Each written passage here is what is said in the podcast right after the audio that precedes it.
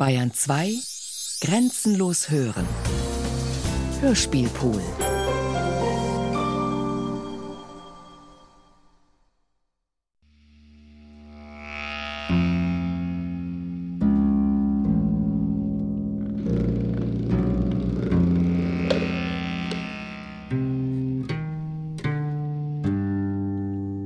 Rosa. Die Reise nach Kulmhof.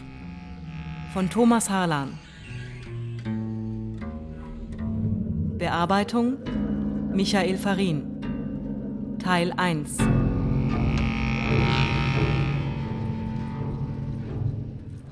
Über Berliner Ring, dann Schlenker, Ausfahrt Königs Wusterhausen, 35 Kilometer. Nach Mittenwalde, 10 Kilometer. Janosch Hotel York. Dort über Teupitz auf Ring zurück bis Frankfurt oder 45 Kilometer. Grenzübergang Swobice und weiter auf N2 Berlin-Warschau bis Umgehung Korvo Süd 291 Kilometer. Stadtkern, Insel, dann gleich hinter Brücke Kreisgericht Postsparbücherei. 150 Meter nördlich Abendmahlkneipe des Kommandos und Liebesnest Riga. Jetzt Pott an Jobem, unterm Enge, von hier in Süd-Südost über K437 Richtung Dombier, Eichstätt entlang Netze und Schmalspurbahn bis Powierce und Prellbock. Sieben Kilometer. Links im Wald noch Kipploren. Weiter auf Knien über Chaussee bis Kulmhof Dorf. Fünf Kilometer. Fragen nach Jagen 77 sinnlos. Niemand weiß. Also einfach zwischen Kirche und Bauloch, Schloss abgerissen, rechts in Waldweg, Birken, einbiegen, dann durch Forst, Schuchhof auf Jagen 77. Lichtung und Jungbrunnen, vier Kilometer. Siehe Foto am Brunnenstein sowie Blaupause, Wasserwerk, Forstamt und auch Stanislav Letz dazu nachlesen, ihr Lieben, bitte. Lubsche Koschenjach Lasso. Hier an den Wurzeln des Waldes. Und Wortwurzel Bar war bedenken. In mit Bar gleich Wüste und da war gleich Wort Gottes, Wort, Wurzel. Auto abstellen, Rosa am Kopfende Südost, Aufschüttung 3, weiter durch Wald, Senke, Sumpf, Vorwerk Sabatki, bis Netzeufer 400 Meter, Mühle, dort wo das Wasser am schnellsten ist, Bett bei Eis begehbar, was wollt ihr mehr? Unbedingt auf Reise dabei haben, zweimal Ersatzscheibenwischer, Dauerwurst, Dollars, polnischer Posten, Grüße, Erfolg, Richard.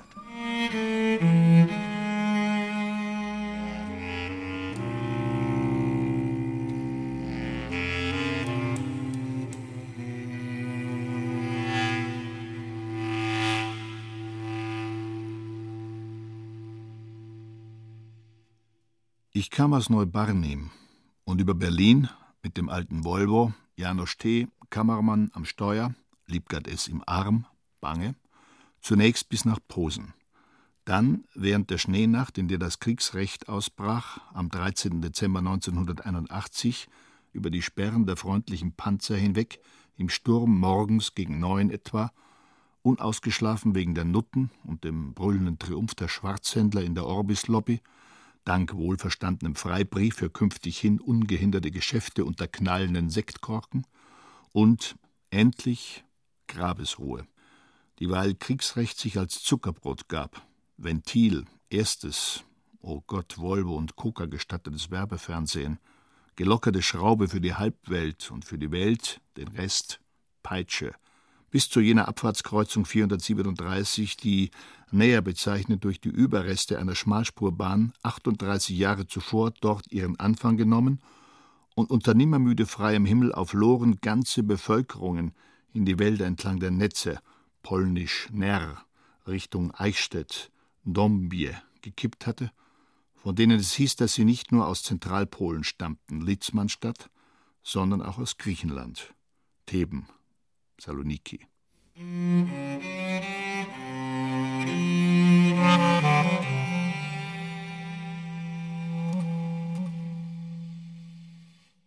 Wir hatten uns verfahren und in der Gegend wurde geschossen, wenn auch nur in die Luft. Die Sicherheitssoldaten, über ihre Kanonen gelümmelt, waren ausgehungert. Sie fraßen, was man ihnen hinwarf. Das war jetzt die Deputatsgrenze. Und gleich dahinter, schon bei Powierce, Schuchow, der Kulmhofer Staatsforst, Chelmonat Nerm samt Gut. Eine Musterdomäne ehemals. Selbst bei Platzregen versteckt sich der Schleier glitzernden Kohlendioxids in den auf die Lichtung niedersausenden Seilen der Schauer. um dann beim ersten Lichtblick wieder, tanzend fast und um eine Handbreit über dem Waldboden, in einem vierfachen Kondensstreifen das schmale Nichts abzudecken, dessen Raum sich zwischen Erdoberfläche und Schutzfilm bis in die Nachbarjagen erstreckt.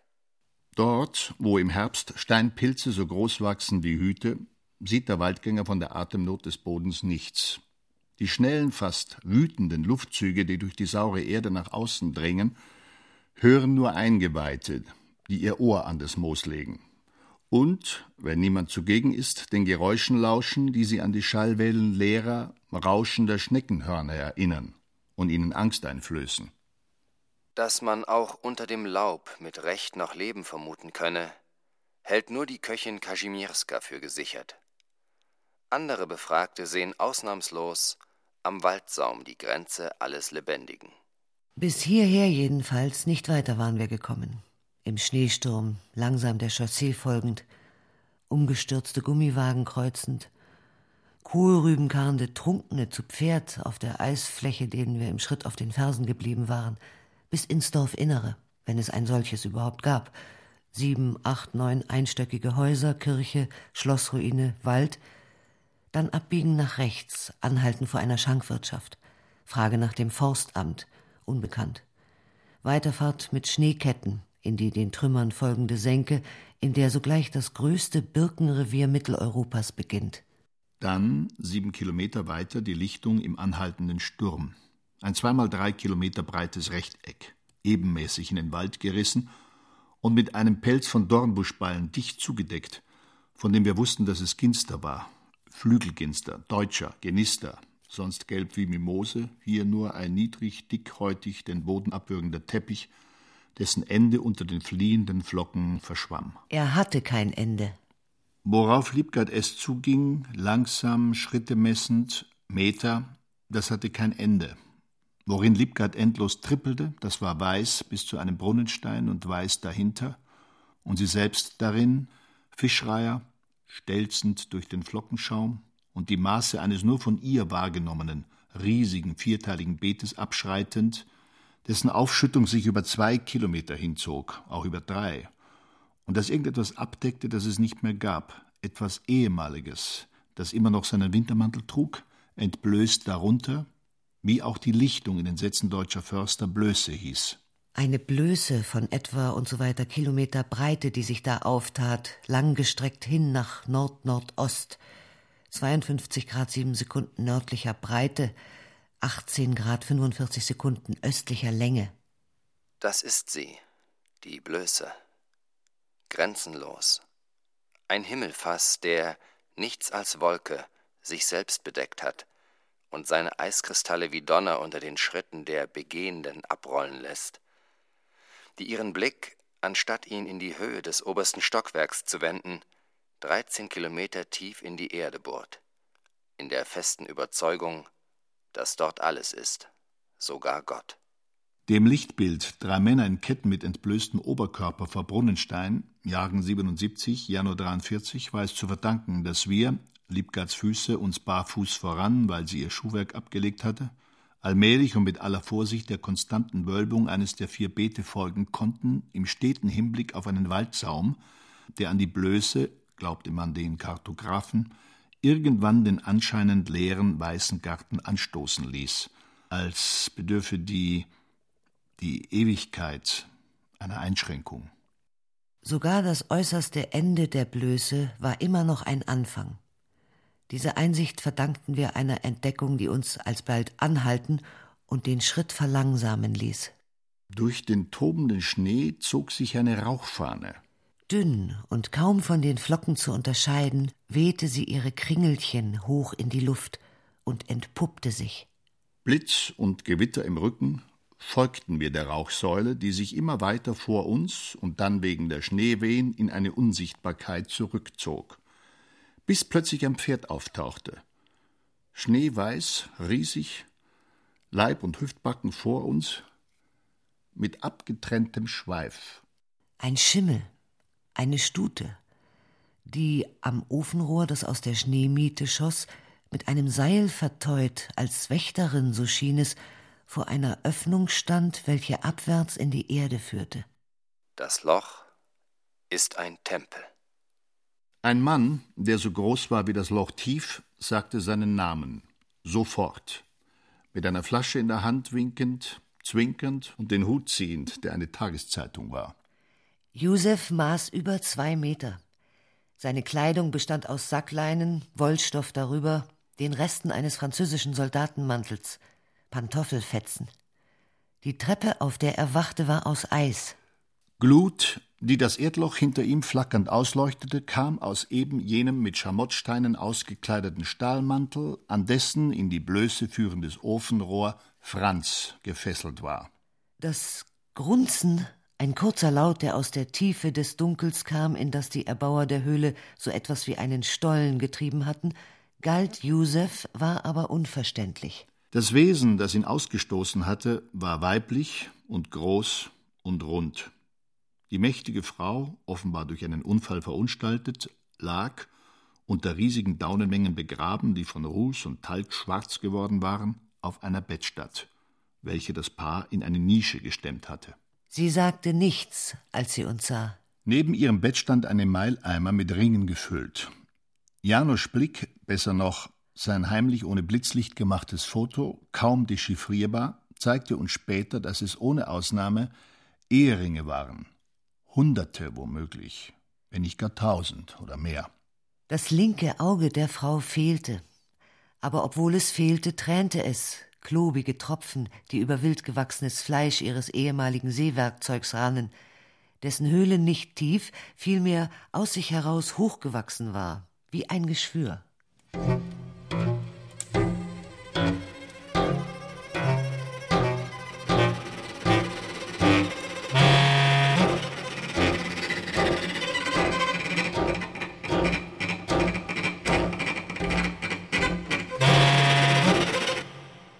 Die Gewalttat war aus anscheinend heiterem Himmel erfolgt.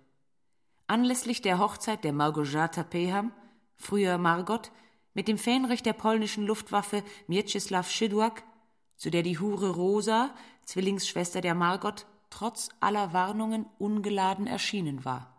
Tatzeugen, die, noch am gleichen Sonntag des 13. Dezember 1948 von Amts wegen vernommen, zur Sache gehört worden waren, beschreiben das Ereignis, bei dem Rosa ihr linkes Auge verlor, einhellig als einen Blutrausch der Eifersucht, der die Brautuhr plötzlich überkam, als Rosa, Rosalia, die Schwester, in goldenen Taft gekleidet, mit Diademen im Haar und mit Schmuckstücken unwahrscheinlichster Herkunft behängt, im Augenblick der Trauung neben ihr erschien und mit ihr das Abendmahl teilen wollte. Małgorzatas griff nach dem Kelch. So war es. Kazimirska. Die blutüberströmte Augenhöhle der um eine Stunde jüngeren Rosa. Sie schrie, Kazimirska. Die Fassungslosigkeit des Kaplans. Wie am Spieß. So war es. Piaskowski. Die Platzwunden der Ministranten. Sie schrie, sie schrie, Schlender. Der Aufruhr im Kirchenschiff. Dieben, Dieben, Kazimirska. Ein Küchenmesser hielt sie, fuchtelte damit.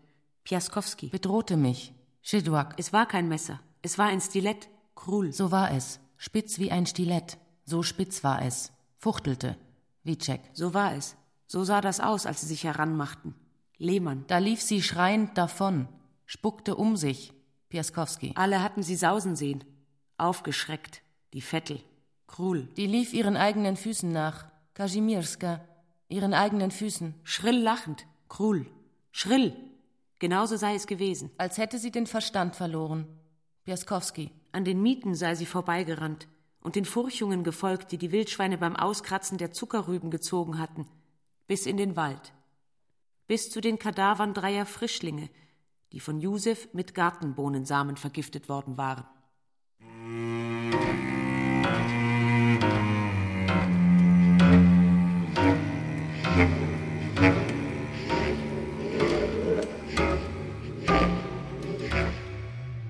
Josef hatte Rosa um Mitternacht mit einer Taschenlampe im Gebüsch des Jagens 77 ausgemacht, wo sie in Laub gerollt neben den toten Wildschweinen lag.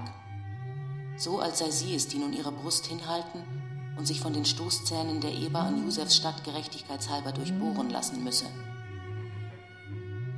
Ihre Hände waren mit Ringen bestückt, knopfgroßen Smaragden, Strass, Diamanten. Und Josef, der sie festhielt, wie ein Schuljunge zärtlich und mit dem Daumen liebkoste, hätte nicht leugnen können, dass er ebenso oft auf das Gold schielte, wie er Rosas Auge suchte. Der wehrlose Frauenhaufen schien gelähmt, wie ein auf dem Rücken liegender Käferleib. In den wogenden Panzern ihrer Deckflügel war sie durch das Seitenschiff von Maria Hilf in den Wald und jetzt vom Regen in die Traufe geflattert. Sie wusste es nur noch nicht. Josefs Liebesgeflüster hatte nachgelassen. Der Wald war wieder still. Sophia Landau ist es zu danken, dass ich von der Existenz der Akte Rosa Peham erfuhr. In den späten Warschauer 50er Jahren hatte sie die Bekanntschaft eines jungen Elsässers namens Richard F. gemacht, eines Theologen und Doktors der Tiermedizin, dessen Geliebte sie kurz darauf geworden war, und dem sie, Richard F. sagte, als alles schon vorüber war, wohl zum Abschied Einblick in das seltsame Erbe der Blätter einer Freundin gewährt hatte. Stenografische Niederschriften des Adjunkts Magister Rossati Karol in der Voruntersuchungssache Kulmhof an der Netze. Verfahren gegen Peham Rosalia, Volksdeutsche und andere bezüglich Klage der Schwester derselben wegen Raubes bzw. Hehlerei betreffend öffentliches Tragen von Schmuck und Gold ungeklärter Herkunft anlässlich der Hochzeit der Shidwak Mauwajata, geborene Peham, mit dem Shidwak Mieczysław Fähnrich NVA in der Gemeinde Chelmno mit Dienstsiegel und Datumsstempel 18. Dezember 1948. Ich, der ich auf der Suche nach Materialien für einen Film, die Reise nach Kulmhof, auf Richard F. stieß und in der Folge dann, mit dessen Hilfe, in die kleinen vier Wände der unverheiratet dahin alternden schönen Sophia kam, kehrte damals mit einer Kopie der Blätter nach Berlin heim, nach Ostberlin, in meine Ladenwohnung am Zionskirchplatz. Rosas Goldgrube. Dort nun aber begann er, der Rückweg, auf dem Umweg über die Arme, in denen Sophia und Richard sich gelegen und wie beiläufig auch Rosa zwischen ihren Küssen geweckt hatten – in den deutschen Wald auch, die Baumschule, den Müggelsee nach Birken absuchend. Und erst dann über die Grenze weiter die Warte bergauf bis in Polens Herzmitte zurück, in ein stillgelegtes Etwas, K, K für Kulmhof, in leerer Julihelle dahin bratend, hin zum Schloss, vergeblich, und vergeblich zu Bewohnern des Unwesens, die kaum befragt jetzt wie unter einer Decke, wie weggesteckt, petrifiziert, lange nicht wissen wollten, wer ich war, bevor ich Deutscher sagte. Mit Diademen im Haar. Es war Sonntag. Sie standen beim Bier, Fährmann, Bürgermeister und Lehrer, und machten nur manchmal Bewegungen, aus denen sich schließen ließ, dass sie nichts gesehen und nichts gehört hatten. Wie gute Richter, die niemandes Zeuge gewesen sein wollten und ihre Zunge längst auf die Goldwaage legten weit hinter die Zähne. Mit Schmuckstücken unwahrscheinlichster Herkunft behängt.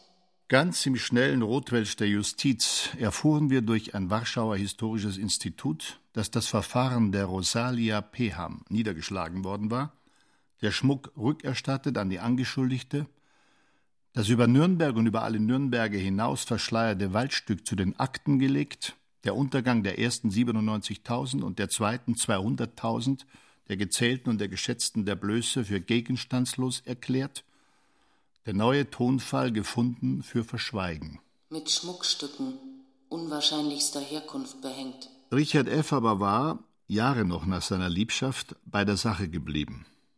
Ein Doktorand der Theologie und sein Vertrauter Friedrich Schmidt-Golis beschrieb geheimnisvoll seinen Leidensweg, seine Irrfahrten durch das halbtote Polen, die Welt nach Gott abgrasend. Bittgänge bei Behörden, Ausgrabungen in der Netzeniederung, Quellenstudium, die Wünschelroute des Unermüdlichen, wie die Geschichte auch über die Erzqual jener Niederschrift seiner dort von ihm in der Nachfolge jener unbekannten Freundin der Sophia wohl entgeistert verfassten, mit den Jahren in zahllose Einzelblätter zerstobenen und dann in so unendliche fortwuchernden, vergleichende Blätter genannten Abhandlung.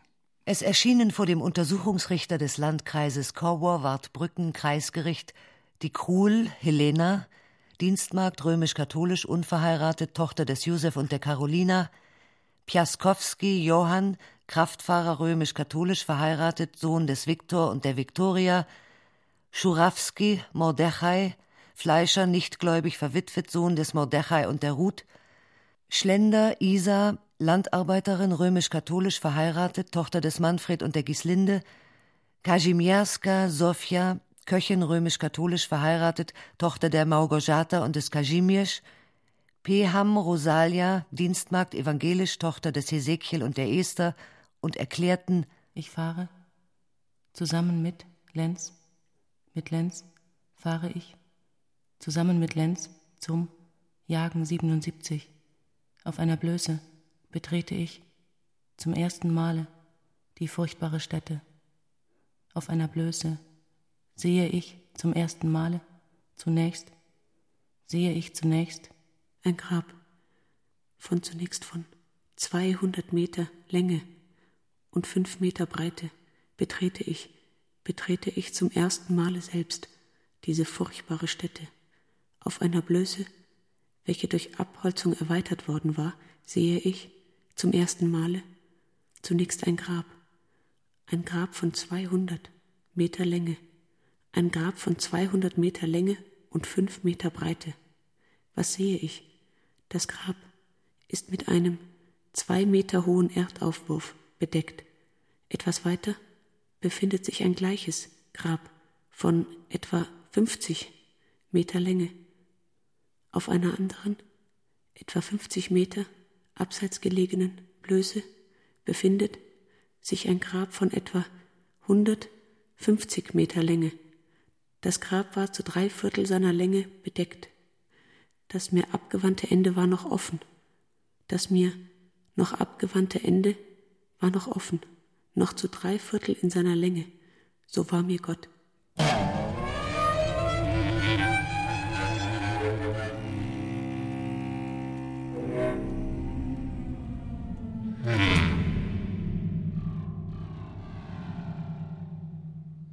Und hatte es auch eine Ewigkeit gedauert, bis die in ihren Mäulern festgeschnallten Zungen und das Tier losgelassen worden waren, das unter ihnen schlummerte? Ich sah eine leuchtende Wolke in der Schlucht und etwa 100 Soldaten. Die Soldaten schossen mit gelben und grünen Leuchtkugeln. Ich sah dreimal drei volle Autos mit Greisen ohne Stern, mit Frauen in weißen Kopftüchern, unter dem Kinn zugeknotet. Da sagte Rosa, im Wald gab es drei Autos, die die Hölle genannt wurden. Ja, so war es. Ich habe damals die ankommenden Autos durch die Toilettenfenster gesehen. Vor der Scheune von Wieczorek, ja. Das Auto brauchte vom Schloss sechs Minuten. Vom Schloss bis zum Wald. Es war schwarz. Und hatte es auch drei Jahre gedauert, bevor der Erste unter ihnen das Maul aufmachte und plapperte, wenigstens plapperte und sagen und nicht sagen konnte, warum, wann, wie er, wie alle, wie die 37 Familien der Gemeinde und ihr Pastor Hermann, wieso er, wieso niemand den Durchzug von 97.000 Gestalten bemerkt hatte zwischen dem 7. Dezember 1941 und dem 8. März 1943, obschon diese doch von den Loren öffentlich abgestiegen, öffentlich gestoßen, öffentlich über die Kopfsteine an ihren Dörflerköpfen entlang in so großer Zahl öffentlich in das Schloss eingetreten, öffentlich in ihm verschwunden waren und öffentlich wieder erschienen am hinteren Eingang, öffentlich mit dem schwarzen Kastenaufbau eines noch öffentlicheren Nutzlastfahrzeuges auf dem öffentlichen Waldweg, der durch offenen Mischwald führte, offensichtlich nicht mehr lebend, öffentlich ausgekippt worden waren, über der Kippe der Blöße des Waldes im bloßen Wald. Finkelstein, den ich bereits erwähnt habe, musste die eigene Schwester ins Feuer werfen. So war es. Diese kam wieder zu Bewusstsein und schrie, wie am Spieß. Die Knochen wurden vermittels eines Feuerhakens aus der Glut geholt. So war es. Die Asche und die Knochen wurden in Säcke geladen. Die Knochen? Die Knochen wurden von fünf bis sechs Männern im Wald? Die gingen gefesselt. Gingen gefesselt und in Ketten. Die Kette die die Beine am Gehen hinderte, war am Gürtel befestigt. Sie mussten im November nackt arbeiten. Das hat mir mein Mann erzählt. Die Knochen mussten auf einem besonderen Zementboden mit dem Mörser zerstampft werden. Und zwar in so kleine Splitter, dass man nicht sieht, sah, nicht mehr erkennen konnte, dass es menschliche Splitter waren. Sie wurden von fünf bis sechs Männern im Wald zerstoßen. Womit? Weiß ich nicht. Die Decken wurden von fünf bis sechs Männern im Wald genäht. Womit? Das weiß ich nicht. Sie wurden mit einer Fischgräte genäht. Ich sah, die Säcke waren aus denjenigen Decken genäht, die die Ankommenden mit auf den Transport genommen hatten. Das Knochenmehl wurde jeden zweiten Tag weggeschafft. Zusammen mit dem Knochenmehl wurde auch die Asche weggeschafft. So war es. Ich hörte von jemandem, von wem weiß ich nicht, dass die Deutschen gemahlene Knochen bei der Mühle von Sawatki in die Netze schütteten. Es war nachts. Ungefähr elf Uhr war es. Es war im Sommer. 1944. Den Monat habe ich nicht behalten. Da kam ein Auto und hielt nicht weit von der alten Mühle von Sawatki. Ja. Deutsche in Uniform mit leuchtenden Laternen trugen Säcke auf dem Rücken. Sie betraten die Brücke und schütteten dort, dort wo der Strom am schnellsten ist, den Inhalt der Säcke, schütteten ihn ins Wasser. Dienstsiegel der US War Crimes Commission 22. Januar 1949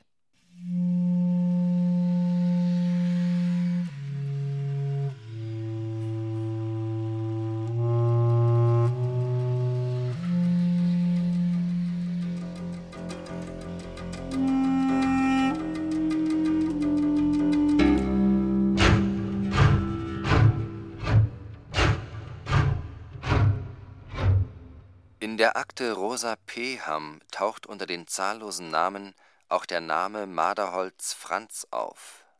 Ja. Ich muss hinzufügen, ich war befreundet mit Franz Orlowski und ging mit ihm ein Jahr lang und bekam von ihm einen goldenen Ring und einen Ring mit rotem Stein. Orlowski arbeitete im Walde arbeitete im Walde. Ich war befreundet mit Franz Maderholz? Nein, mit Franz Orlowski. Der Maderholz war ein anderer. Rosa lügt, notiert Richard F.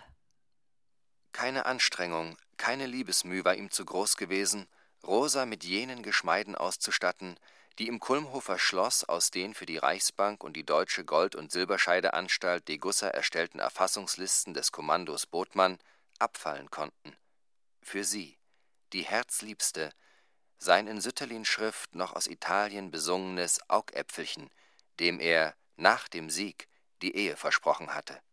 Eine Kopie der österreichischen Kronjuwelen, die ein Wiener Bankier im Baderaum des Kulmhofer Schlosses an Franz Maderholz verloren hatte, war vom polnischen Staat anlässlich des vor dem Kreisgericht Kobor-Wartbrücken verhandelten Falles Rosa Peham eingezogen worden. Jener Marderholz Franz ist zudem der Besitzer eines der acht in der Akte Rosa Peham befindlichen Postsparbücher und zweifelsfrei mit dem Marderholz Franz der Rosa identisch. Diese Sparbücher bergen ein Geheimnis, dass nämlich mit dem jeweiligen Tagesstempel bestätigt Sparbeträge eingezahlt worden waren – immer die gleichen hohen 500 Reichsmark betragenden und immer an den gleichen Spartagen, an den Freitagen und immer die gleichen Wochenendsummen der gleichen acht Sparer, die auf dem Postamt, hier Postamt Wartbrücken, immer um 17 Uhr erschienen, wöchentlich und sparten. Und sparten von der zweiten Dezemberwoche an wöchentlich bis zur ersten Märzwoche 1943. Und dann nicht mehr nicht mehr wöchentlich. Und überhaupt nicht mehr. Warum aber hatten die Sparbuchsparer die Bücher nicht am 8. März mitgenommen, nach Italien, wohin sie versetzt worden waren? Wo, ja wo denn? Bei wem hatten sie sie vergessen? Wie konnten sie so viel Geld vergessen haben? Wie konnten sie aushalten, dass das Ersparte sich einfach in ein Nichts auflöste? Niemand nämlich hatte nach dem 9. März 1943 noch Geld abgehoben. Franz befand sich da schon in Triest. Er, der Zahlmeister, war dem Kommando vorausgefahren in das Schloss Duino und dann in die Reismühle, die letzte Station der Truppe im Triestiner Hafen, San Saba.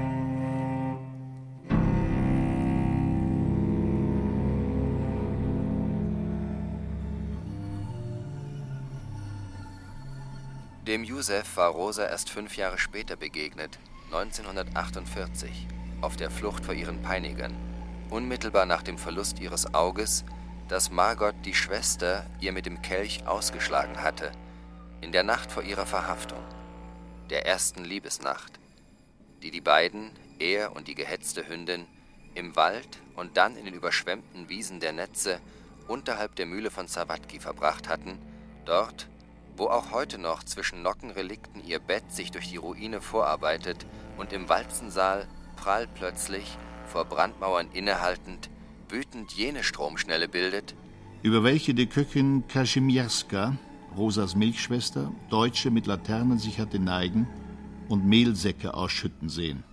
Und dann, noch in dieser Nacht, und schon nicht mehr bei Sinnen, im Unterholz den Verlust ihres Verstandes beobachtete, und den Vollmond schwor sie vor den Richtern, Mond und Fischleiber, die silbern zitternd in der Luft, doch ansonsten still hingen wie Steine und schrecklich von Vögeln geborgte Schreie ausstießen. So wie auch jetzt noch, hoch über dir, Dohlenvölker, schwarz ihre fanatischen Dreiecke in den Himmel treiben. Die Köchin Kasimierska hatte hier schon im vierten Kriegsjahr, in unmittelbarer Nähe des kältesten inneren Kreises der Hölle, den Schlüssel aller Geheimnisse der totenleeren Blöße vermutet.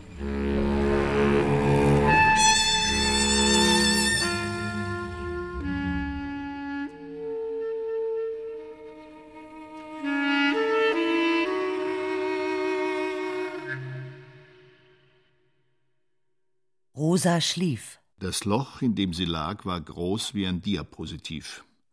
Josef hatte es in den Vorhang geschnitten, der ihre Bettstatt vor ihm schützte. Rosa wollte nicht mehr gesehen werden.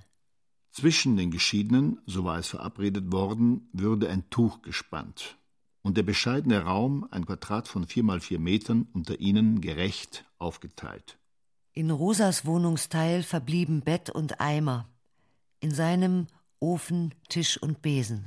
Kochen würde er, Josef, und auch Franz füttern. Die Stute, der Rosa den Namen eines unvergessenen Verlobten gegeben hatte, galt als Mitgift. Josef und Rosa lebten in Gütergemeinschaft, und wie alles, was sie besaßen, sollte jetzt auch ihr Eigentum, so gut es ging, getrennt und einvernehmlich jeweils dem einen oder dem anderen zugesprochen werden. Aus irgendwelchen Gründen wurde die Teilung Franzens stillschweigend übergangen. Rosa hatte sich gefügt. Das Pferd, drei Jahre alt, ein Schimmel, zog Josef als Besitzer vor, er war es, der ihm Wasser gab, Heu, Zucker. Der Tag, an dem Rosa den Vorhang nähte, war Josefs Unglückstag. An diesem Tag war er zu dem Schluss gekommen, dass er Rosa nie hätte heiraten dürfen.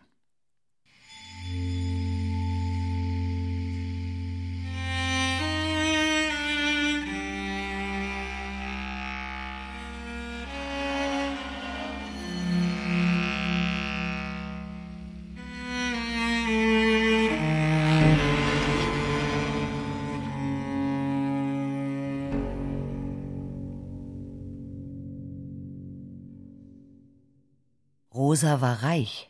Die Jugendjahre in Trohobitsch hatten Josef gelehrt, dass der Unterschied zwischen den einen und den anderen, die er Schlucker nannte und zu deren Klasse er sich zählte, schon auf den Spielplätzen unüberwindlich gewesen war. Rosa aus gutem Hause hätte dem vaterlosen Sohn einer Leichenwäscherin nie den ersten Kuss zugestanden. Josef aber hatte mit den Geständnissen der jungen Frau umgehen können. Einer Hehlerin und Räuberbraut hieß es, durch deren Tränen er wie niemand sonst ihre Unschuld hatte sickern sehen? Ihren Reichtum nämlich schuldete Rosa nicht ihren Eltern, bescheidenen Verwaltern einer Saatgutkooperative. Und dann bei einem ersten Lächeln im Salz der Augenwinkel sogar die Liebe schimmern. Sondern einem jungen Mann aus Waldürn im Odenwald, demselben dessen Rufnamen sie zur Erinnerung der Stute Franz gegeben hatte. Obschon eben jener Geliebte die Quelle ihres neuerlichen Niedergangs und, was Josef noch bedeutsamer schien, ihrer Entehrung war. Das ungute Wort, das Josef schnellfertig ausgesprochen hatte und das auf Franz Maderholz verwies, einen Rottwacht und Zahlmeister, dessen Einheit seinerzeit im Dorf Quartier bezogen hatte, hätte selbst der reuigste Lügner nicht im Beichtstuhl wiederholt. Es blieb in der Luft stehen. Dort, wo Josef schon in der Tiefe des leeren Rahmens Rosas Hauch schweben zu sehen glaubte, noch ehe er sich an die Oberfläche vorgearbeitet und als ihr Tauschschleier über den Wäscheballen gebettet hatte, stand es jetzt mit ihm, als wolle er es verkörpern, aufrecht als Fluch im Raum. Josef hatte dieses Wort auf sich genommen. Er verwaltete es wie eine Schuld.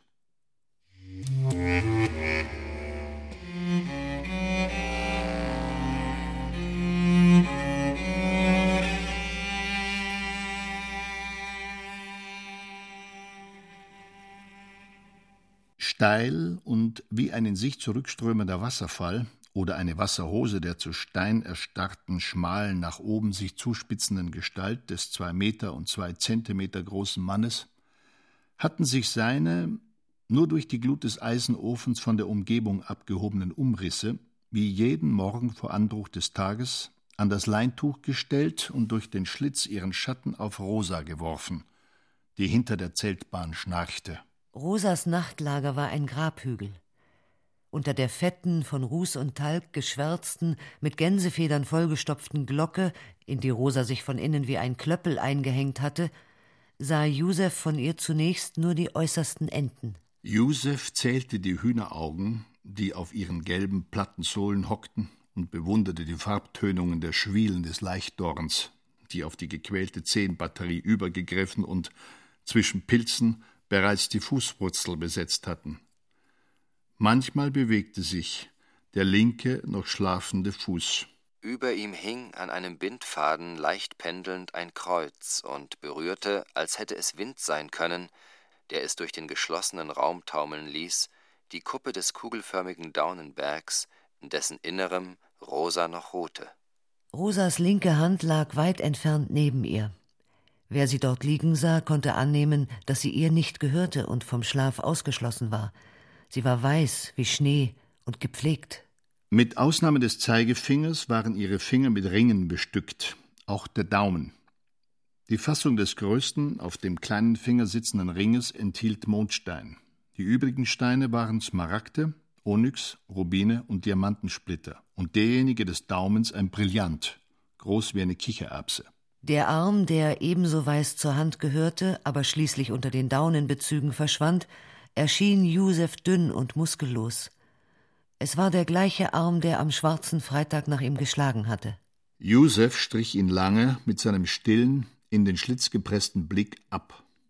Im Gegensatz zu Blicken Dritter war der seine, obschon neugierig, von Natur aus starr. Sein linkes und rechtes Auge schienen in so großer Nähe zueinander angesiedelt, und nur durch ein hageres Nasenbein voneinander getrennt, dass er, selbst durch das kleine Loch, alles mit doppelter Klarheit wahrzunehmen schien, stets in Erwartung des Erscheinens der Schulter am Deckenzipfel und dann, so hoffte er, des Gesichts. Josef suchte unter den Falten des Tuchs Rosas Brust, die mächtigen, noch nie mit Milch gefüllten, verwaisten Taschen, an denen er nur zur Zeit der Hitze unter sommerlichen Laken die Warzen ablesen konnte, die er über alles liebte. Er liebte Rosa. Die Taschenlampe, deren Kegel, wenn auch kaum den Vorhang durchbrach und tastend noch sein Licht Erhebungen zuwarf, die sich hinter dem Tuch abzeichneten, peilte den Gipfel des Daunenhaufens an, unter dem für gewöhnlich Rosa plötzlich sitzend erschien und, in dieser Stellung verharrend, langsam erwachte. Rosas Erwachen fand jeweils pünktlich statt. Josef wie in eine Magnetnadel verwandelt, die jegliche Bewegung der Erdkruste genauer noch als Hunde voraussagen konnte, war auf die jähe Explosion gut vorbereitet, mit der Rosa sich die Daunen plötzlich vom Kopf riss, bevor sie, bloß und benommen den Tag begann. Er würde die Lampe ausknipsen, auf sein Lager zurückschleichen, einer Matte auf ebener Erde und Rosa, wie sie es von ihm verlangt hatte, den Rücken zukehren und dann auf ein Zeichen hin das ehemals eheliche Heim verlassen und draußen neben Franz wartend Rosa erlauben, sich anzukleiden, sich zu waschen. Rosas Kopf, der an diesem Morgen anders als sonst still über dem Horizont des Wäschegebirges stand, hatte die Form eines Mondes. Seine Scheibe war dunkel, wie in Jod getaucht. Ihr linkes Auge fehlte, als hätte die Augenhöhle aus sich selbst ausbrechen oder das Licht aus ihr fliehen wollen, saß jetzt an ihrer Stadt wucherndes Fleisch. Der Klumpen, leicht geriffelt, scheckig in Krampfaderfarbe, überragte Jochbein und Brauen und war in die Nasenflügel eingewachsen. Die Brauen bildeten große, wilde Büsche, nie beschnittenes Gestrüpp und in ihrer Mitte ineinander verhedderte, drahtige Wurzeln. Lange, einzelne, hart wie Rosshaar sprießende Locken hingen über ein geschwollenes Schädeldach. Sie rankten sich. Sie ähnelten Efeu. In Josefs Bildrahmen erschienen sie grün, chlorophyllbeladen, wie alles, was seit dem Unfall aus Rosas Leib wie ein Wunder nachgewachsen war. Josef sah in den verletzten, nach langen Gebeten wieder zum Leben erwachten Gliedern Knospen. Rosa atmete schwer. Noch schlief sie. Josef täuschte sich nicht dass ihr Abbild in seiner Pupille wie hinter einem Trauerschleier, schwarz und weiß, unscharf erwachte und von kaum hörbaren Seufzern untermalt dieses Bild zunehmend undeutlicher wurde, ungreifbarer, lag Josef schwer auf dem Herzen. Es war seine Schuld, dass es so war. Sein Unvermögen, es zu ändern, kränkte ihn. Zusehends hatte sich seit den Unglückstagen, die dem schwarzen Freitag gefolgt waren, Rosas Gesicht und auch ihr Wesen verfinstert. Und keine Abbitte, keine Blume, die er Josef gepflückt, hatte den Kummer mindern können, der wie eine wechselnde Schicht über dem täglichen Leben lag und jeden Tag noch um einiges dunkler werden ließ. Das Verbot, mit ihr das Bett zu teilen, hatte Rosa noch am gleichen denkwürdigen Freitag durchgesetzt. Andere ungewohnte Regeln waren gefolgt. So war Josef auch dieses Mal vom Vorhang zurückgetreten, hatte sich auf seine Matte gelegt, beim ersten Rascheln hinterm Stoff gegähnt und Aufstehen simuliert, Torf nachgelegt, sich rasiert, auf das Schnalzen Rosas gewartet und dann den Raum gehorsam verlassen und war über die kurze aus Pflastersteinen bestehende Stiege ins Freie gelangt, aufs Feld.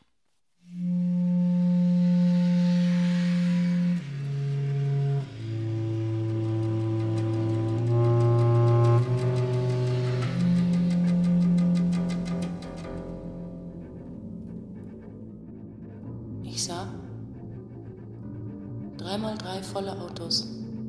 Mit Kreisen ohne Stern.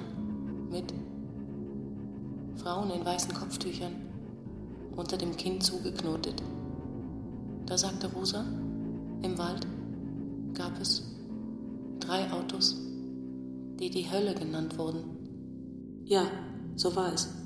Ich habe damals die ankommenden Autos durch die Toilettenfenster gesehen. Vor der Scheune von Wieczorek. Ja. Das Auto brauchte vom Schloss sechs Minuten. Vom Schloss bis zum Wald. Es war schwarz.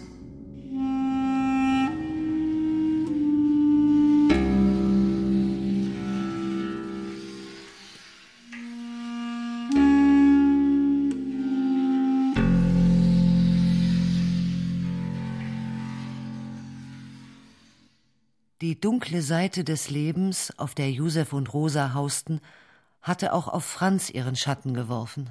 Obwohl es auf dunklen Seiten des Lebens, das wusste Josef, keinen Schatten mehr gab. Er nannte Franz heimlich Spicula, Ärchen, denn der Name Franz war ihm zuwider, und überdies, so dachte er, einer Stute, die als Rennpferd geboren war, unwürdig. Spicula, die in wenigen Sekunden wieder ihren alten, von Rosa verfügten Taufnamen Franz tragen würde, daran zweifelte Josef nicht, stand reglos am Eingang der Grube. Sie war mit Seilen an einem aus der Erde wachsenden Ofenrohr festgemacht, verteut wie ein Boot und ohne Spielraum, um, wie Rosa beschlossen hatte, auf diese Weise besser an der Wärme der Stube teilhaben zu können. Josef hielt die Erklärung für einen Vorwand. Rosa wolle sich an ihrem deutschen Verlobten rächen, der sie geschwängert und dann verstoßen hatte. Dessen war er sich sicher. So ähnlich wenigstens hatte er, wenn auch weitaus schrecklichere Worte benutzend, an jenem schwarzen, unvergesslichen Freitag gesprochen, an dem in wenigen Stunden seine und Rosas Welt untergegangen war. Hoch über ihm bewegten sich Federwolken. In verschiedenen, bei Sonnenaufgang blau, gold und weiß leuchtenden Stockwerken.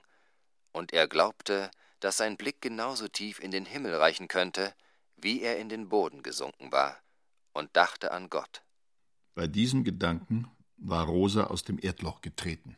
Auf jene im letzten Kriegsjuli unendlich silbern hinter ihren Tauschleiern aufgeforstete, anscheinend durch keinerlei Horizont begrenzte Kulmhofer Lichtung mit ihren dicht aneinandergereihten Ginsterstauden, denen seit Stalingrad der Ruf vorausging, Grabhügel in den Boden zurückgedrückt zu haben.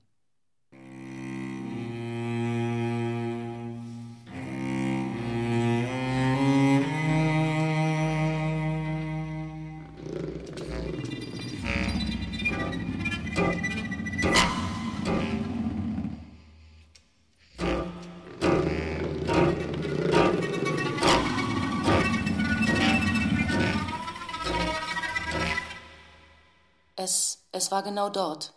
Genau dort standen sie, die Polizeirottwachtmeister mit ihrem Gasmeister. Der gerade in seinem fabrikneuen Saurer Zwölftonner mit dem schwarzen Kastenaufbau aus den Linzer Werken eingetroffen war, um leichte Änderungen am Gestell des Nutzfahrzeuges zu besprechen, die sich insofern als notwendig erwiesen hatten, und dann auch sogleich in den Gaubschattwerken unbeanstandet vorgenommen wurden? Als erfahrungsgemäß, so nannte er die circa vierminütige von schwächer werdenden Klopf- und Rufgeräuschen begleitete Erscheinung, und diktierte es auch derart formuliert in die Feder des Fachmanns, das Ladegut durch sein natürliches Streben nach der hinteren Tür, während des sieben Kilometer Weges von Kulmhof Schloss nach Kulmhof Blöße bei Vollbeschickung die Hinterachse übermäßig belastet und nicht unerheblich die Geländegängigkeit mindert. Was, ein im Kaukasus eingetretener Fall, den Zusammenbruch des Kraftfahrzeuges zur Folge haben könne wobei es kurzsichtig sei, vorstehende Schwierigkeit etwa, so zitierte er das Gutachten seines Kraftfahrzeugmeisters, durch Verminderung der Stückzahl von neun bis zehn pro Quadratmeter auf etwa sechs bis sieben abstellen zu wollen.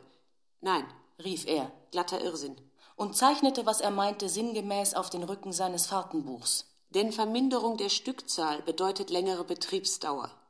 Wieso längere?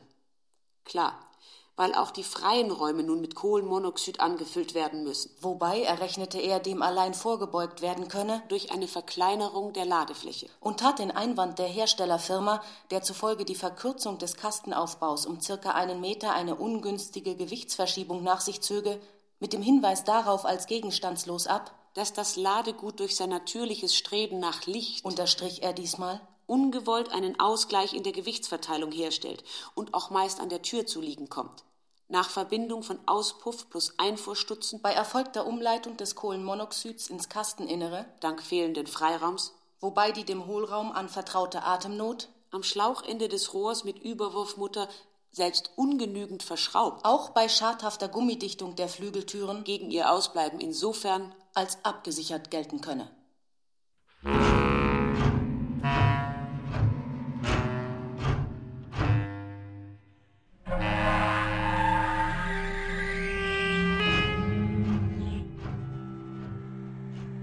Genau dort.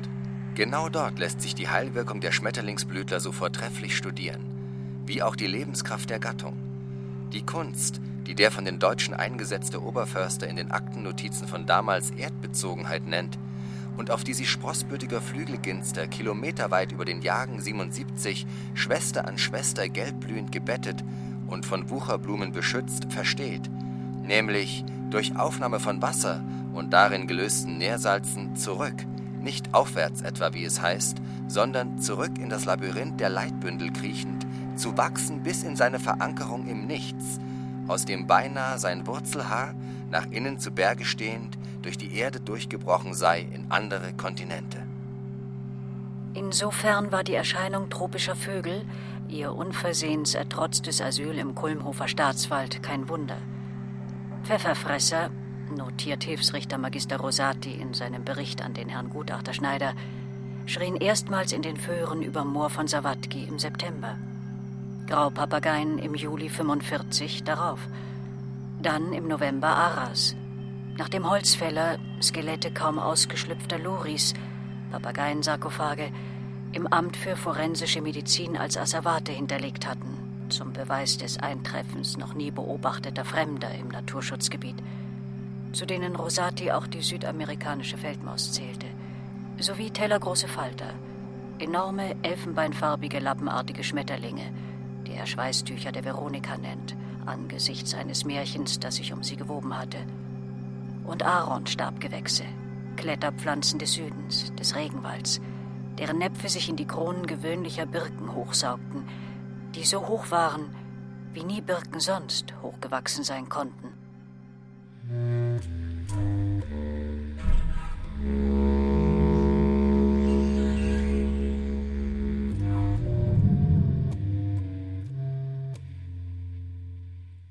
Rosa dämmerte dahin.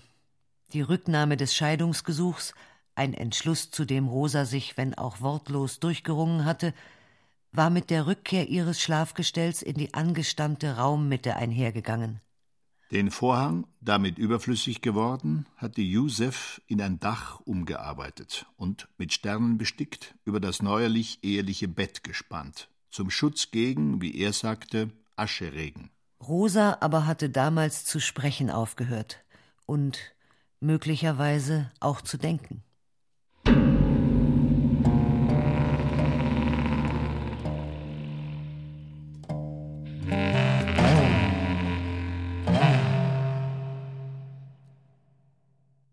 Dreißig Jahre später, 1981, wohnen Yusef und Rosa noch immer in derselben Erde. In einem den Toten zugedachten Raum mit Pflastersteinen ausgestopft. Kopfstein an Kopfstein. Wer weiß aus welchen nicht mehr existierenden Dörfern, Städten. Und wir hatten das Gefühl, dass hier nicht nur Erde war, Grab, Land, dass Josef und Rosa selbst vielleicht Steine waren, die andere oder Gott weiß wer hierher gerollt hatten, und das Loch einst oder auch jetzt immer noch, wer weiß, mit Menschen zugeschüttet wurde. Das linke Auge der Frau fehlte, und obwohl es fehlte, tränte es. Klobige Tropfen, die über wildgewachsenes Fleisch eines ehemaligen Seewerkzeugs rannen, dessen Höhle nicht tief, vielmehr aus sich heraus hochgewachsen war, wie ein Geschwür. Sie sagte nichts, auch nichts, als sie uns sah. Ihr Blick galt einem Emaieimer, der neben ihrem Bett stand und mit Ringen gefüllt war, mit Tausenden von Eheringen. Der Besen, mit dem Yusef den Staub der nachgelegten Kohle von der Erde in einen Plastiksack fegte, war Franzens Schweif. Grauweiß wie die Stute selbst stellte er so etwas dar wie ein Juwel, den abgehackten Schwanz des Rottwachtmeisters Franz Maderholz, Franzens Schweif, ihren Kometen. Er streunte durch ihr Gedächtnis, grub sich ein, grub sich ihr ein wie die Ereignisse in die Landschaft.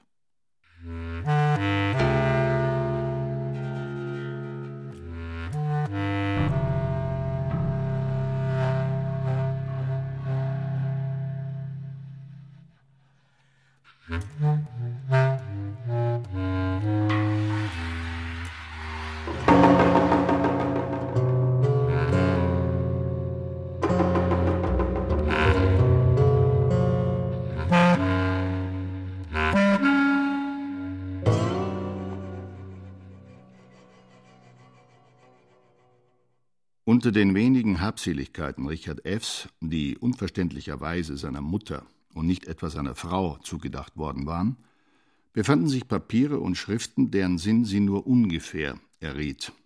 Ein in französischer Sprache verfasstes Tagebuch endete während der Überfahrt der Daugavpilz, einer schwimmenden lettischen Fischkonservenfabrik, nach Noadibou. Hier bricht es ab. Und seine letzten Seiten, der Monat Dezember, sind leer. Dem Schüttelfrost auf dem Schiff in Höhe der Azoren folgen nur noch Kritzeleien, Zeichnungen von Seemannsköpfen und Delfinen. Von wenigen jeweils den Tag einleitenden Notizen abgesehen über Wetter, Gesundheit und die immer wieder als schmerzlich bezeichnete zunehmende Entfremdung besteht das Buch, ein Geschenkkalender der Klöckner und Co. KG in blauem Schweinsleder, ausschließlich aus wissenschaftlichen Arbeiten. Deren Text war gleichfalls unter dem Sammeltitel Florae Atrioculmiensis selva anus mundi secundum systema Schimpferum in drei Kompendien gegliedert und trug die Überschriften Römisch I Beiträge zum Studium der Pneumatoden osteuropäischer Lebermuse, Römisch II über die Veränderung der Atemhöhle und anderer Interzellularräume bei Machantiales am Beispiel der zentralpolnischen Netzeniederungen, einführende Bemerkungen zur Genmutation von Betula und Genister und deren bodenmorphologischen Voraussetzungen, Römisch III Grundrisse einer Theorie der Gemütspathologie von Pflanzen in Linnaeus Systema Naturae sive regna tria naturae systematice proposita per classes ordinis genera et species unter extremen Bedingungen. Ein Versuch über die Interdependenz von Depressionen und genetischem Drift bei Nadelhölzern und Singvögeln. Dem Buch beigefügt waren drei mit Bleistift beschriftete tütenähnliche Umschläge. Die ersten beiden Umschläge enthielten Kaffeesatz, der dritte nichts. Auf allen drei Umschlägen stand ein Julidatum des Jahres 1992. Auf dem dritten leeren, außerdem grün umrandet, der Name Rosa. Aus den übrigen Papieren ergab sich, dass Richard F. von einer unentwegten Wallfahrt zu seinem Vater litt einer durch nichts, keinen Kreuzweg und keine berufliche Rücksicht aufzuhaltende Sucht der Trauer nach dem Tragen einer Last. Davon zeugten Hunderte von Blättern, Gehversuchen, bei denen die Umrisse eines Projekts, eines Dokumentarfilmszenariums glaubte man zu verstehen, festgehalten worden waren, um dann sogleich wieder hinter unendlichen Korrekturen, Einschüben, Zahlen, Verweisen zu verschwimmen, in langen, oft wieder gestrichenen Satzblöcken, sorgfältig unkenntlich gemachten Wörtern, verworfenen Behauptungen. Der Großteil des Manuskripts war geschwärzt, fast die Hälfte, fast ein Trauerzug, der sich durch einige hundert Blätter quälte und erst dort innehielt, wo er auf die Blöße trat. Rosas Lichtung. Der Text wusste, dass das, was er aufdecken wollte und dann zeigen, noch unsichtbar war. Typisch hierfür ist eine vorletzte, satzzeichenlose Bemerkung auf den von uns nummerierten Seiten, Seite 903. Vermute, dass alles zu Ende ist. Das größte Unheil ist wohl die Angst vor Strafe. Komplott der Gesetzgeber, die auf diese Weise Geschichte, auch die individuelle, unerzählbar, das heißt unkenntlich machen wollen und dazu ermutigen, nicht stattgefunden zu haben. Mir scheint, dass Untaten nur deshalb begangen werden können, weil die ihnen vorangegangenen nicht ans Licht gekommen sind. Amen. Postskriptum Das Dunkel ernährt, das Licht lässt verhungern. Freispruch für alle, die sprechen, fordere ich. Gefangenschaft für alle, die uns um die Vergangenheit bringen. Sie bringen uns um. Der von hier ab nahezu ohne Berichtigungen fast bis ans Ende, Ende November durchfließende Text ist eine, von Richard noch als Brouillon verfemte, wiederum dreiteilige Arbeit in Deutsch. Nach einem Einführungsversuch in die Floristik des Netze-Wartebeckens und der bislang unbeschrieben gebliebenen Erscheinungsformen der örtlichen Bryophyten oder Laubmoose und der Hinweis auf ein Exikatenwerk, das Richard auf Bögen geklebt dem Manuskript im Anhang beifügt, behandelt das erste Kapitel Wechselbeziehungen von Verstörungen in der Pflanzen- und Tierwelt und deren genmutative Ursachen. Ausgehend von den Findings in der von Howard C. Marchthaler für das Pentagon erarbeiteten Studie über genetische, erfahrungsbedingte Veränderungen der Stimmlage von Singvögeln auf 17 dem Atombombenversuchsatoll Eniwetok vorgelagerten melanesischen Inselgruppen, die in einem Radius von 102 Meilen untereinander vergleichbaren Strahlungen ausgesetzt worden waren, kommt Richard zu dem Schluss, von einer ähnlichen Arbeitshypothese in den umliegenden Forsten der Kulmhofer Blöße ausgehen zu dürfen. Wie Annie Wheatok und ihre Schwestern haben 41 der etwa 100 besuchten Jagen des Domänenwaldes die Ereignisse bis in ihre Wurzeln erfahren. Ihre Erfahrung ist von diesen erinnert worden, in einer solchen Weise, dass nach ersten Depressionen die Erinnerung in ihr innerstes Zellgewebe einbrach, dass es nicht mehr wie bei äußeren, bisweilen schweren Verletzungen, zum Beispiel der Gefäße, zu einem Heilprozess kommen konnte, einem Prozess, bei dem das Holz hat vergessen können, was ihm zugestoßen ist, sondern im Gegenteil der Wald kollektiv einen seelischen Schock erlitt, der umso größer wurde, als er, zunächst verdrängt, die Wurzel mit Verspätung in eine Art Abgrund riss, in die Tiefe ihres Wesens. Nicht nur dies, dies alles ist geschehen, ist verinnerlicht worden erlebt. Es ist auch mit einer derartigen Kraft in das Innere der Moleküle als Erinnerung vorgestoßen und mit einer entsprechend unvorhersehbaren, in der sogenannten Natur durch keine Erwartungshaltung auf die Katastrophe vorbereiteten Seelenwucht empfunden worden, dass nichts mehr beim Alten blieb, dass schließlich die Verinnerlichung stärker als das Innere war dass es keines Konjunktivs mehr bedürfe, wie möglicherweise das Ende der Welt. Dass also in geschwisterlicher Nachahmung der Atome die Kette aller Reaktionen genau in jenem betroffenen Glied in sein Gegenteilchen umschlage, oder auch nur in etwas anderes, unendlich Kleines zunächst, und das Erlebte jetzt zwangsläufig Erbteil würde. Die veränderten, wohl für immer einer anderen Welt angehörigen Waldungen. Die Blöße des Jagens 77 durch schreckliches Wachstum pfeilartiger, bis in die Wolken hochschießender, wie von ererbter, holzgewordener Angst zu Riesen gemachter Birken.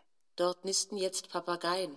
Blattläuse, deren Durchmesser den ihrer Ahnen um das 2,7-fache übertrifft. Westafrikanische Stechmücken. Verblödete, rückwärts kriechende Eidechsen. Karikaturen von Leguanen.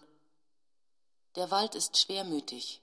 Durch Aufreißen der Moordecke haben sich Kolke gebildet gläsern, irrsinnig stierende Mooraugen mit Wollgrasbrauen, wassergefüllte helle Pfeiftöne aus dem Moospolster jäh eingebrochener Senken mit ihrem Blick nach innen hervorbringende Atemhöhlen, mondsüchtiges Getier, Krähenvölker, die nach Süden ziehen, irregeleitete Flüchtlinge. Ganz zu schweigen von den an Muskelschwund erkrankten Lautäußerungsorganen von Drosseln. Pusten statt Schlagen. Wie auch Richards Beobachtung, dass Vogelstimmen jene der Lerchen beispielsweise, hell geworden sind. Wo sie früher gespannt mit Hilfe der ausgestoßenen Luft ihre Membranen zum Schwingen brachten und dabei Klagelaute von sich gaben, ist nach den Ereignissen ihr Gesang fröhlich geworden. Ein wirres, jauchzendes, nicht aufhören wollendes Piepen zwischen den Jahren 77 und 97.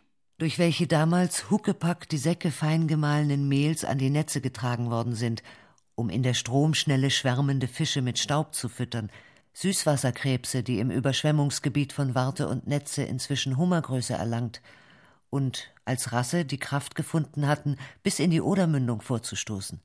Und im März 1978, siehe Gazeta Wybrzeża, Ostseezeitung, in Swinemünde auf den Fischmarkt kamen, in großen Plastikwannen, in denen für gewöhnlich Weichtiere in versteinerten Mänteln auf ihr letztes kochendes Wasser warten. Erbkranke. Sie alle.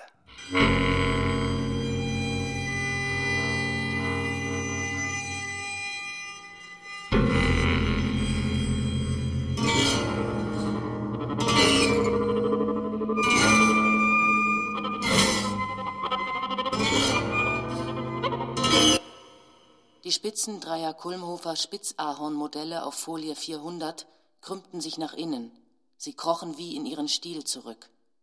Ihr Leitbündel, die Wasserleitung, war verengt, bisweilen abgeschnürt und trocknete sich selbst aus. Richard behauptete, die Natur habe menschliche Eigenschaften entwickelt. Sie sei ein lebendiger Beweis für Rachsucht, Güte, Gerichtsbarkeit und unnachsichtig. Die Hundspetersilie etwa die auf einem Beet unterhalb des Toilettenfensters wuchs, aus dem die Köchin Kasimierska alles gesehen hatte, war vier, nicht wie gewöhnlich dreifach gefächert. Sie ähnelte dem Glücksfall des Kleeblatts und war, obschon hier im seinerzeitigen Schlosspark nicht auf Asche gepflanzt, hoch aufgeschossen und doch zu dünn, um stehen und den Sims der Luke erreichen zu können. Nicht Hunds, sondern wahnsinnige Petersilie war Richard in den Sinn gekommen, das Gewächs zu nennen. Susanne F., Richards Mutter, hatte es aus der Sammlung herausgelöst und insgeheim zurückbehalten und sich seitdem immer wieder von einer Freundin Richards Kommentar zu den Blättern Folien 899 bis 902 vorlesen lassen. Die Sage von der Chimäre Rosa. Ein der Botanik unbekanntes, noch nie beschriebenes Unding der Pflanzenwelt, dessen einziges Vorbild die von Pietro Natus 1675 in Florenz entdeckte, aus Zitrone und Orange entstandene und am gleichen Baum gewachsene Orantrone war. Hier auf Blatt 899 war das Wunderding eine Chimäre aus Stangenbohne und Petersilie, eine sich windende Rübe in der Wurzel, reife, sich chlorophylltoll gebärdende Samen, sich mit ätherischem Öl in den Hülsen vereinigend. Und im Gegensatz zu Florenz, wo die Kerne nicht miteinander eins geworden waren, die vollendete Verbindung von Schmetterlings- und Doldenblütler, kurz eine mit dem Wahn angebrochene, auf den Wahn antwortende Zeit der seligen Bastarde.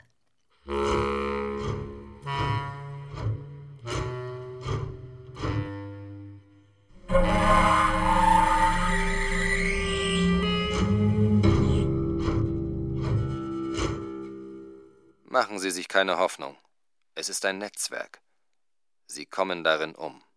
Richards Brief. Und es gab keinen Zweifel, dass es der seine war, obschon vielleicht an sich selbst geschrieben.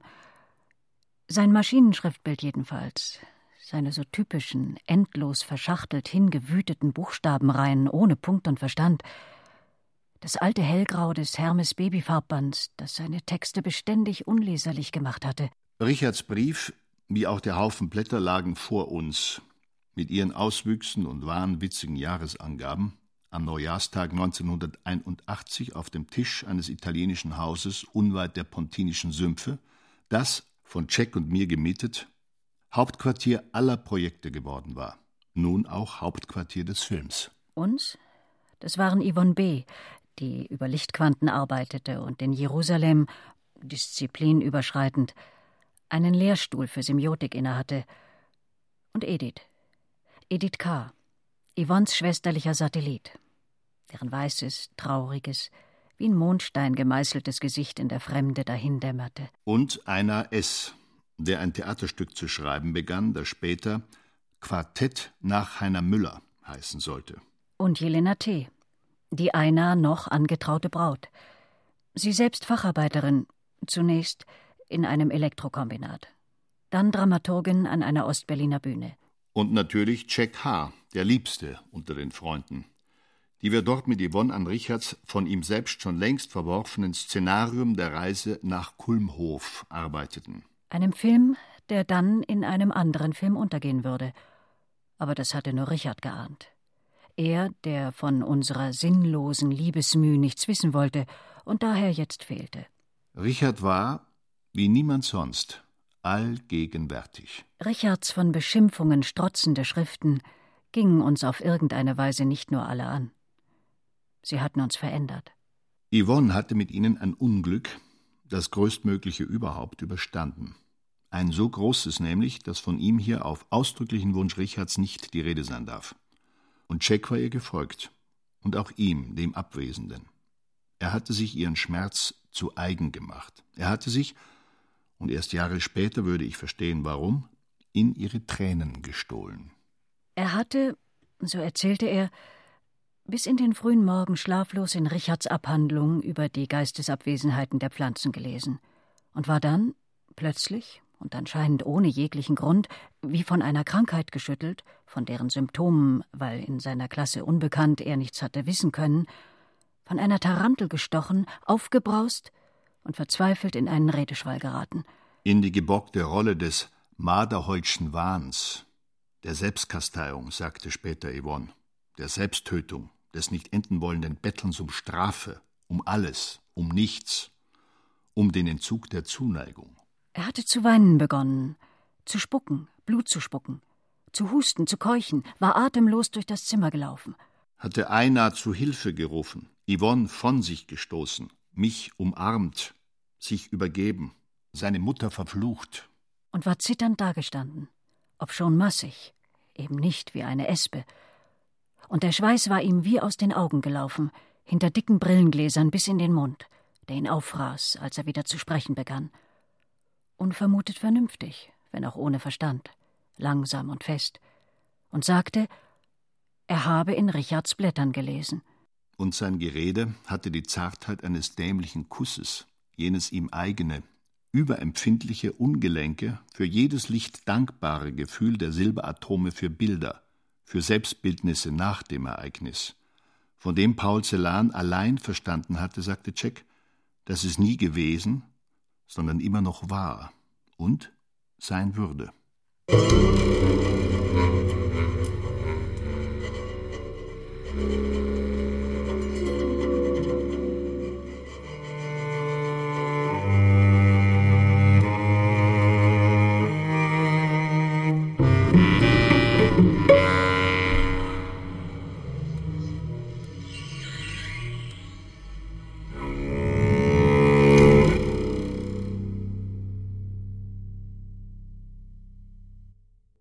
Richard hat nicht nur in seinem vorletzten Brief an den Freund und späteren Testamentsvollstrecker So erinnerte uns Yvonne, darauf bestanden, seinen Namen aus allen Texten zu entfernen und ihn mit seiner Identität in Ruhe zu lassen.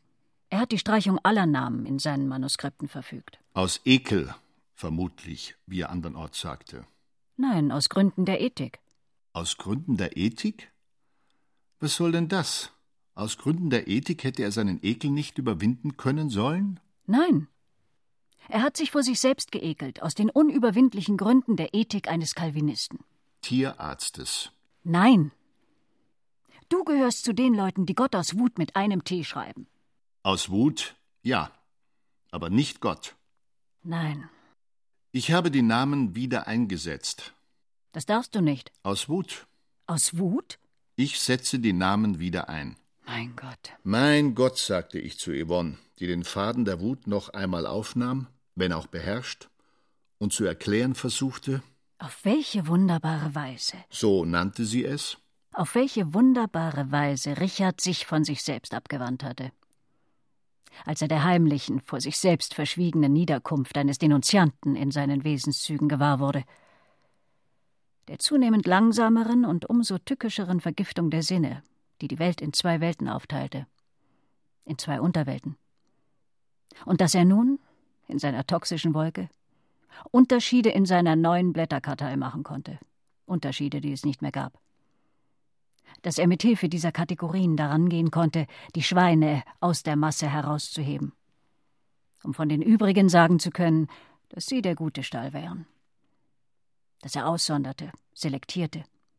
Auf die seiner Lagerrampe, eigenen Intelligenz pochend, jetzt gewusst hatte, welche Pappenheimer abgestochen und welche unter ihnen gemästet gehörten möglicherweise als Tatzeugen der Ersteren. Dass die Menschenmasse nichts anderes im Sinn hätte, als zu lieben. Dass ihre Güte unermesslich sei. Und dass alles Unheil in ihr nur durch unbeantwortete Liebe hatte zutage gefördert werden können. worauf ich antwortete, dass ja auch Landschaften Namen hätten. Wir seien doch alle irgendwie, irgendwo. Und die Orte dürften nicht unkenntlich gemacht werden.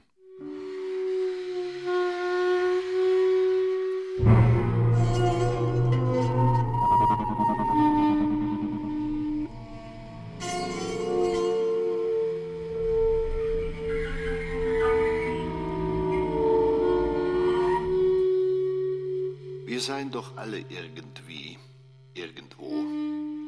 Orte dürften nicht unkenntlich gemacht werden. Dennoch, mich beschäftigte seither nur noch Richards Wahnvorstellung von der Hoffnung, die der Horizont, den er ja sehen wollte, auf etwas zurückprojizierte, das endlos war. Eben dieser Endlosigkeit zuliebe mussten Brunnen, Wasserstellen in die Endlosigkeit eingezeichnet werden. Denn das Wort galt auch für die Tiefe für Rosa, die in ihr wohnte.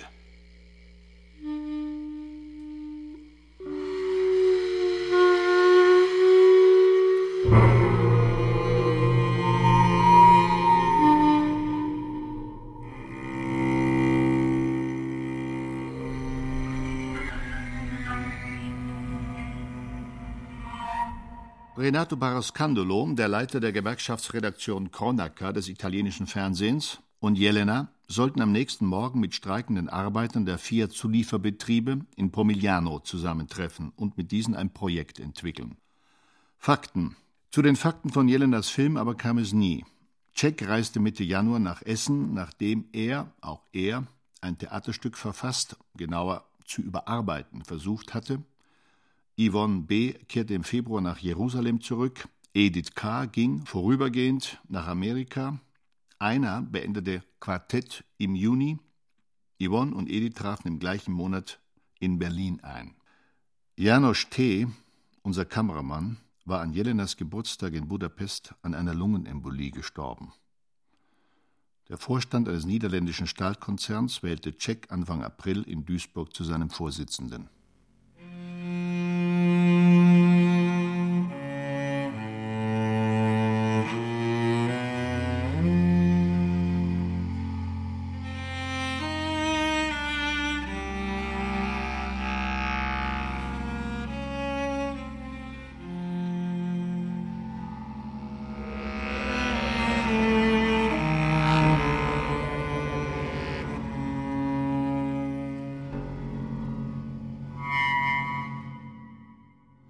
Dennoch endete die Reise nach Kulmhof nie. Sie hörte nie auf zu beginnen. Dort, wo eine parallel zur Erdachse stehende, schwarze Luftsäule, welche die Sonnenzeit angab, keinen Schatten mehr auf die Blöße fallen ließ, keinen Schatten mehr auf die Blöße fallen lässt. Jene Blöße, die unsere Ebene ist. Sie hört nie auf zu beginnen. Endet nie.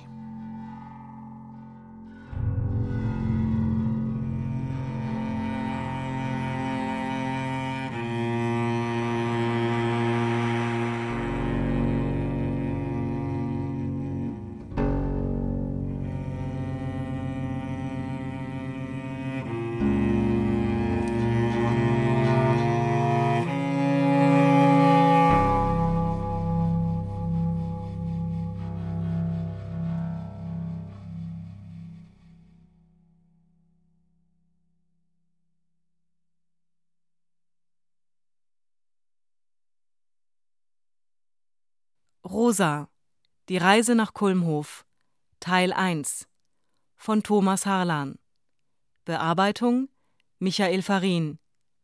Komposition Helga Pogacar. Mit Katja Amberger, Cornelia Boje, Sabine Castius, Christiane Rosbach, Günther Maria Halmer und Stefan Rabo. Ton und Technik Hans Scheck, Angelika Haller Regieassistenz Anja Scheifinger, Martin Trauner. Regie Bernhard Jugel. Produktion Bayerischer Rundfunk 2001